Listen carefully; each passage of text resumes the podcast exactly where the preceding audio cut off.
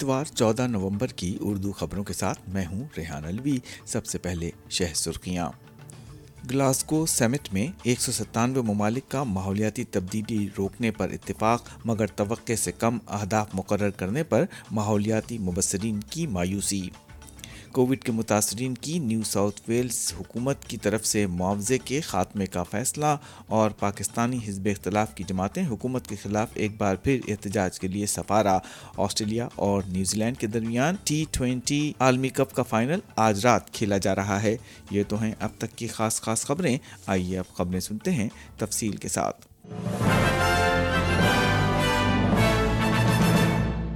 دنیا کے لگ بھگ دو سو ممالک نے ماحولیاتی تبدیلی روکنے کے لیے عالمی معاہدے پر اتفاق کر لیا ہے گلاسگو میں ہونے والی ماحولیاتی تغیر کی عالمی کانفرنس میں کرہ عرض کے درجہ حرارت میں ایک اشریہ پانچ ڈگری کی کمی تجویز کی گئی تھی مگر انڈیا اور چین کی فاسل فیولز پر سخت پالیسیوں کی مخالفت کے باعث اب اس پر نرمی اختیار کر لی گئی ہے اور منظور شدہ اہداف سائنسدانوں اور ماہرین کی تجویز کردہ اہداف سے بے حد کم ہیں حتمی معاہدہ ہونے کے بعد کاپ ٹوئنٹی سکس کے صدر الوک شرما نے گلوگیر لہجے میں ماحولیاتی تبدیلی روکنے کے مطلوبہ اقدامات پر ناکامی پر معذرت کی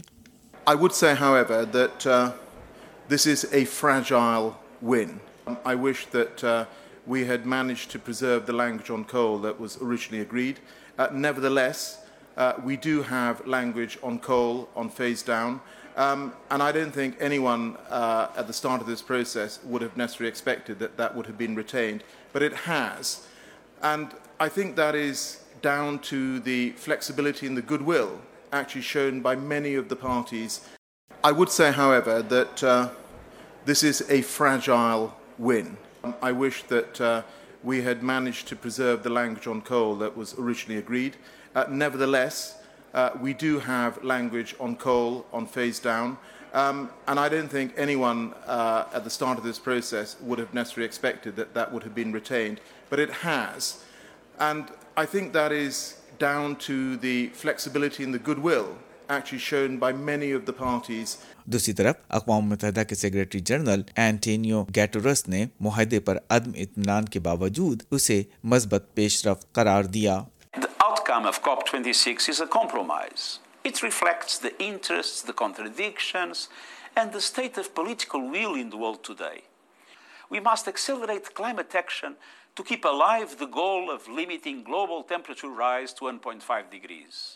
I want to send a message to young people, indigenous communities, women leaders, all those leading on climate action. I know you are disappointed. But the path of progress is not always a straight line. 2022 اور 2024 میں ہونے والے اجلاس میں عالمی رہنماؤں سے مقرر کردہ ماحولیاتی اہداف کے حصول پر رپورٹ طلب کی جائے گی اے بی سی کے انسائیڈر پروگرام میں وفاقی وزیر صحت گریگ ہنٹ سے اگلے سال تک مقرر کردہ اہداف حاصل کرنے پر میزبان ڈیوڈ اسپیئر نے جواب دینے پر اصرار کیا but what we continue to do as per projection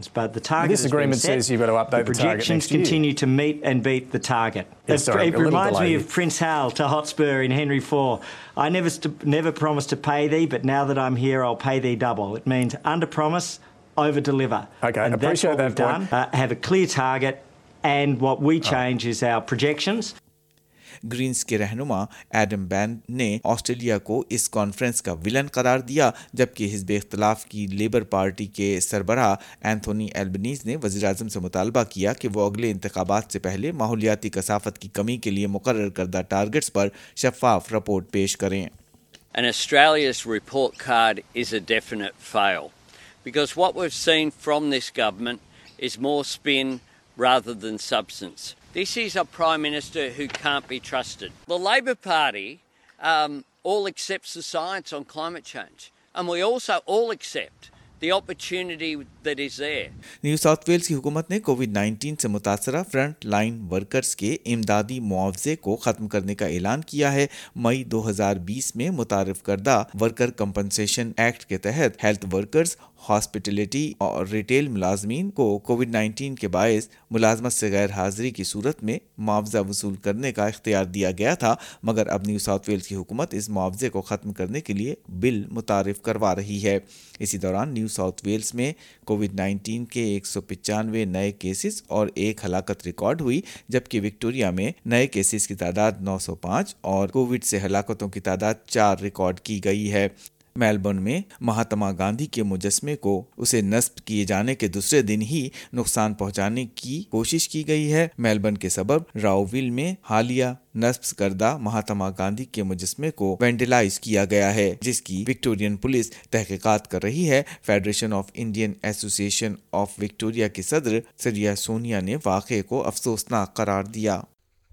community said to know that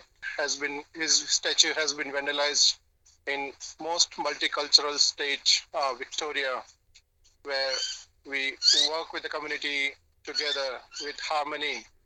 and this is very shocking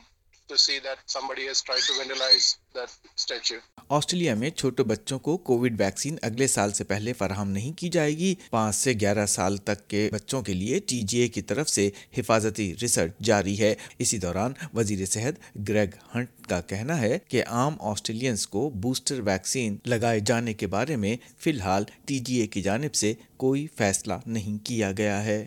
سیلابی بارش کے باعث ساؤتھ آسٹریلیا صحرا کے دور دراز علاقے میں پھنس جانے والے خاندان کے لیے فضائی امداد جاری ہے امدادی ٹیمیں سیلابی پانی میں پھنسی گاڑی میں موجود خاندان کے چار افراد کو فضا کے ذریعے خوراک پہنچا رہے ہیں مگر مقامی افراد کا کہنا ہے کہ زمینی راستے سے گاڑی تک پہنچنا اب بھی ناممکن ہے دو دن پہلے طوفانی بارش کے باعث پرت کے مسٹر اوری ان کی بیوی اور دو بچے سمسن ڈیزرٹ میں اپنی کیمپر وین میں پھنس کر رہ گئے تھے لیکن بلاخر وہ امدادی ٹیموں سے رابطے میں آ گئے ہیں آسٹریلین میری ٹائم کے حکام پولیس کے ساتھ ریسکی منصوبے پر کام کر رہے ہیں اور اب کچھ عالمی خبریں امریکہ کے سابق صدر ڈونلڈ کے سابق مشیر اسٹیو بینن پر کانگریس کی توہین کرنے کے الزام میں فرد جرم عائد کر دی گئی ہے انہوں نے اس سال کے آغاز میں 6 جنوری کو کیپٹل ہل پر ہونے والی چڑھائی کی تحقیقات کرنے والی ہاؤس کمیٹی کے سامنے پیش ہونے سے انکار کیا تھا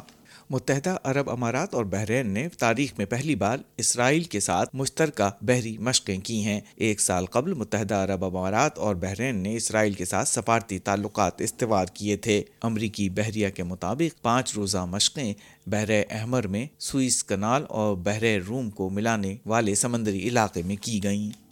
امریکی وزیر خارجہ اینٹنی بلنکن نے کہا ہے کہ قطر اس سال کے آخری دن سے افغانستان میں امریکی مفادات کی نمائندگی کرے گا بلینکن اور قطری امور خارجہ کے وزیر کے درمیان ایک معاہدے پر دستخط کیے گئے ہیں جس میں قطر کو یہ اختیار دیا گیا ہے کہ وہ افغانستان میں امریکی مفادات کا تحفظ کرے جس کے تحت قطر اپنے افغان سفارت خانے میں امریکی مفادات کا ایک سیکشن قائم کرے گا تاکہ کونسل خانے کی چند خدمات فراہم کی جا سکیں ساتھ ہی قطر کابل میں امریکہ کا خالی کیا ہوا سفارت خانے کی تنصیبات کے تحفظ کی بھی نگرانی کرے گا بھارتی سپریم کورٹ نے نئی دہلی میں بڑھتی ہوئی فضائی آلودگی پر قابو پانے کے لیے شہر میں دو روز کے لاک ڈاؤن کی تجویز دی ہے بھارتی چیف جسٹس کے مطابق نئی دہلی اور اس کے قریبی شہر ایک ہفتے سے اس کی لپیٹ میں ہیں اور اس صورتحال سے بچاؤ کے لیے لاک ڈاؤن ضروری ہے بھارتی دارالحکومت نئی دہلی کے پڑوسی شہر گڑگاؤں میں جمعے کی نماز کھلی جگہوں پر پڑھنے کے خلاف ہندو جماعتوں کا احتجاج جاری ہے ہندو جماعتوں نے کھلے اور عوامی مقامات پر نماز پڑھنے کے خلاف جمعے کو بھی احتجاج کیا این ڈی ٹی وی کی رپورٹ کے مطابق سیکٹر بارہ کا وہ مقام جہاں پہلے نماز ہوا کرتی تھی گزشتہ گزشتہ ہفتے سے گوبر سے بھر دیا گیا ہے دو نومبر کو مقامی افراد کی طرف سے مخالفت کا حوالہ دیتے ہوئے گروگرام انتظامیہ نے ستیس میں سے آٹھ مقامات پر نماز پڑھنے کی اجازت واپس لے لی یہ وہ مقامات تھے جو ہندو اور مسلمانوں نے دو ہزار اٹھارہ میں اس طرح کے مظاہروں کے بعد اتفاق رائے سے نامزد کیے تھے سابق وزیر اعظم مسلم لیگ نون کے قائد نواز شریف اور اپوزیشن اتحاد پاکستان ڈیموکریٹک موومنٹ کے سربراہ مولانا فضل الرحمان کے درمیان ٹیلی فونک رابطے میں طے کیا گیا ہے کہ مسلم لیگ نون حکومت کے خلاف لانگ مارچ کے بارے میں پی ڈی ایم کے فیصلے کی حمایت کرے گی اس سے پہلے پاکستان پیپلز پارٹی کے چیئرمین بلاول بھٹو بھی حکومت کے خلاف تحریک میں حصہ لینے کے لیے پی ڈی ایم کے سربراہ مولانا فضل الرحمان سے ملاقات کر چکے ہیں ٹی ٹوینٹی ورلڈ کپ کا فائنل آج آسٹریلیا اور نیوزی لینڈ کی ٹیموں کے درمیان دبئی کے کرکٹ اسٹیڈیم میں کھیلا جا رہا ہے آسٹریلیا کی ٹیم میں سیمی فائنل میں پاکستان کو شکست دینے والی ٹیم کے میتھیو ویٹ جیسے جارحانہ مزاج کے کھلاڑی موجود ہیں جو میچ کا پانسا پلٹنے کی صلاحیت رکھتے ہیں تو دوسری طرف گلین میکسول ہیں جو گیند کو گراؤنڈ کے ہر جانے پھینکنے کی صلاحیت رکھتے ہیں وہیں بالرز میں میچل اسٹاک اور پیٹ کیمنز بھی کینگروز کی طاقت ہیں نیوزی لینڈ کی ٹیم اسپن کے شعبے میں اور پر انحصار کرے گی اور بیٹنگ میں کپتان کین ولیمسن کے کندھوں پر بھاری ذمہ داری عائد ہوگی آسٹریلیا اور نیوزی لینڈ دونوں اس سے پہلے کبھی ٹی ٹوینٹی کا فائنل جیتنے میں کامیاب نہیں ہو سکیں آسٹریلیا میں کھیلوں کے معروف ہال آف فیم میں نئے نام درج کیے گئے ہیں جن میں سابق footballer Mark Viduka Olympic shooter Libby Kosmala کے علاوہ کرکٹر کیرن رالٹن بھی شامل ہیں جنہیں کلاس آف 2021 ون میں شامل کیا گیا ہے